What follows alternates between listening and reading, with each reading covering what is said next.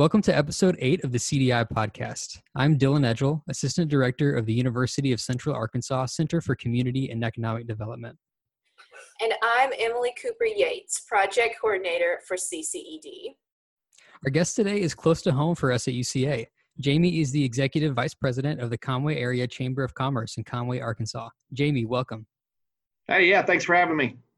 Uh, to start us off, can you tell us a little bit about your career and how you got to where you are now? Sure. Um, so uh, I'm a UCA alum. So graduated from Atkins High School, uh, not too far down the road, and uh, went to UCA and did the the honors college, business college thing. And uh, at the end of my um, career at UCA, um, I did an internship with uh, what was then the Arkansas Department of Economic Development and is now AEDC and so um, was an intern there for about a year and a half actually and ended up um, taking a job kind of wrapping college up.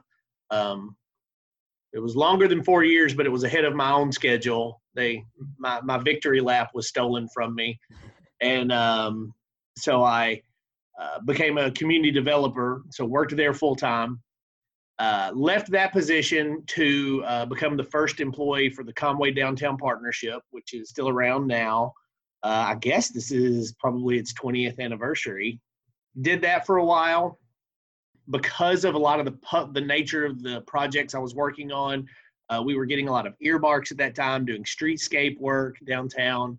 Uh, I transitioned into a role at the mayor's office, so working with Mayor Tab Townsell. Moved over there for about three years and got really busy with recruiting uh, the courtship of HP, so bringing uh, Hewlett Packard to town, and was taking up a whole lot of my time and doing a lot of the the private economic development work. And so, on the heels of that project, really right before it was officially announced, uh, the CDC had the capacity to add another employee, and so I came over and worked for the CDC. And so that was in 2008. I've been um, in this building since then. We had a merger of the Development Corporation and the Chamber, and so I now hold uh, dual roles uh, for those two organizations and have, have worked there ever since. I did I did take a uh, one year sabbatical and uh, worked at the Arkansas House of Representatives for the Speaker when uh, the Speaker was uh, Robbie Wills, who was a representative from here, and so I took a year to go work on on that side of things, but then come back and, and worked here ever since. So. All right. So, um, working at a chamber of commerce during a global pandemic and an economic crisis must be tough. How has the Conway Area Chamber of Commerce adjusted to these challenges? Yeah, so we kind of um, maybe in some gallows humor talked about what a great time to work um, in a, a place that's funded completely by event revenue and voluntary business expenses. And so we knew that it would be a direct assault really on our finances and our way of doing business. Um, our experience to date has been, you know, really pretty positive, mainly because uh, I think a lot of businesses uh, have, you know, seen value from us in years past and have thankfully you know been supportive of that and and uh, really see kind of a relationship that goes beyond an annual transaction. And so you know i, I don't like to talk uh, in terms of generous because we're not a charitable organization. You know we try to create value but they've at least been loyal members um, during this time. The other thing we've done is pivot where more than most chambers um, we we make a lot of uh, our revenue from events.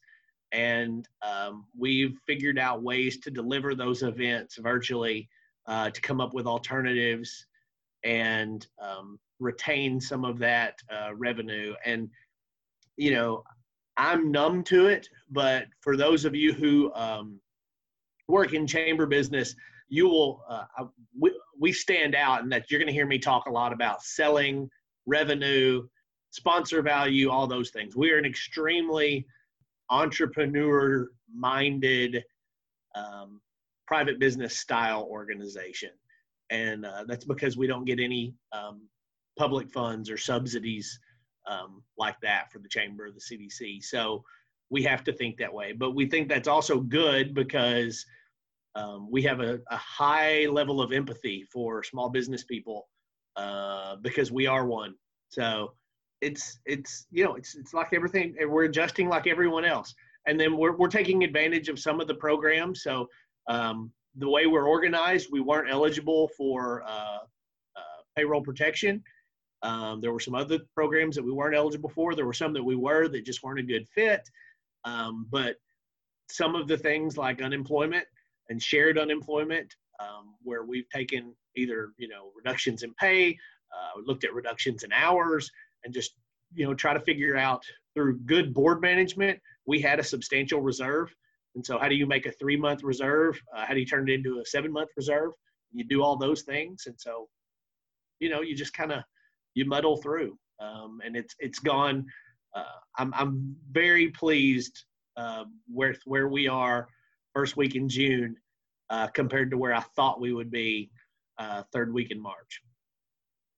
That's great, and, and, it sounds like you guys have really uh, come up to the challenge and, and uh, adjusted. Um, and, and as we're working our way out of this public health and economic crisis, have you given any thought to what the new normal may look like when we come out of this? And, and how do you think it's going to affect your work in Conway and in other communities across the state?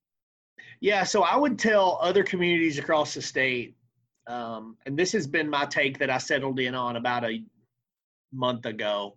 I almost said a year because it feels like a year, but it was a month.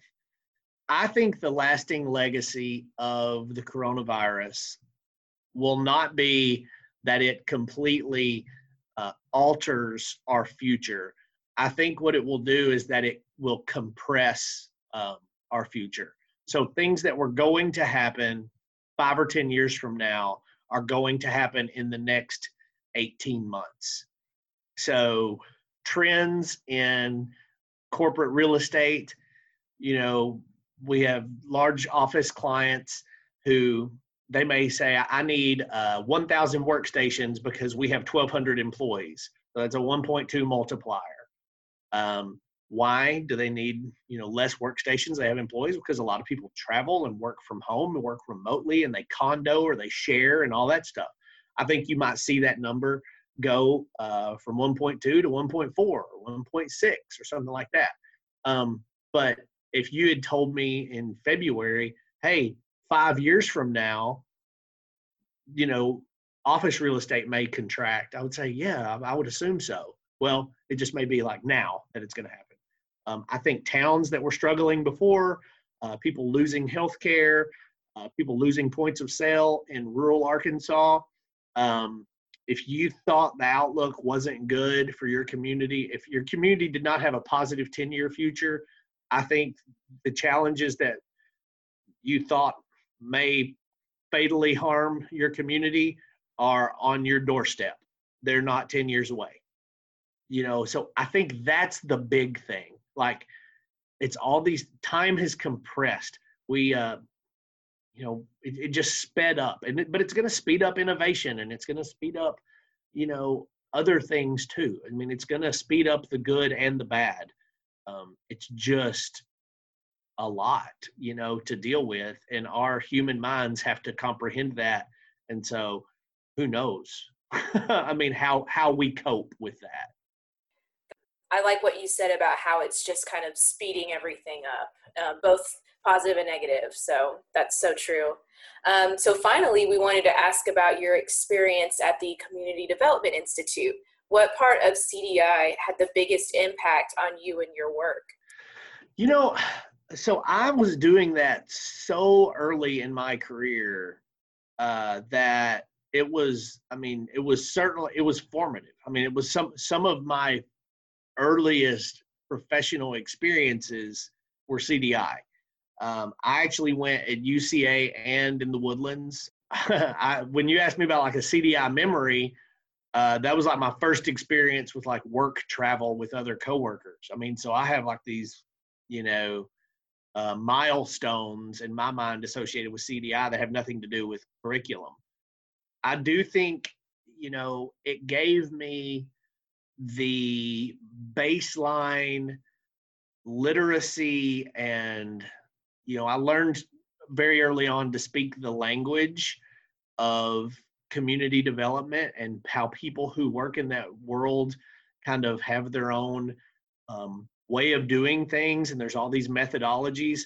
And so just this question makes me think about this because i don't it's not like i live my professional life by the models that i learned at cdi but i think it's a perfect example of that old saying about you need to learn the rules so you can uh, learn when to break them.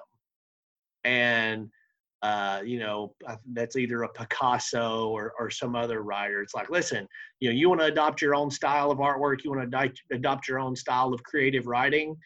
Um, learn what the framework and the rules are, so you can um, strategically leave the reservation when you need to and do something unorthodox. Because I'm a I'm a huge believer um, in that.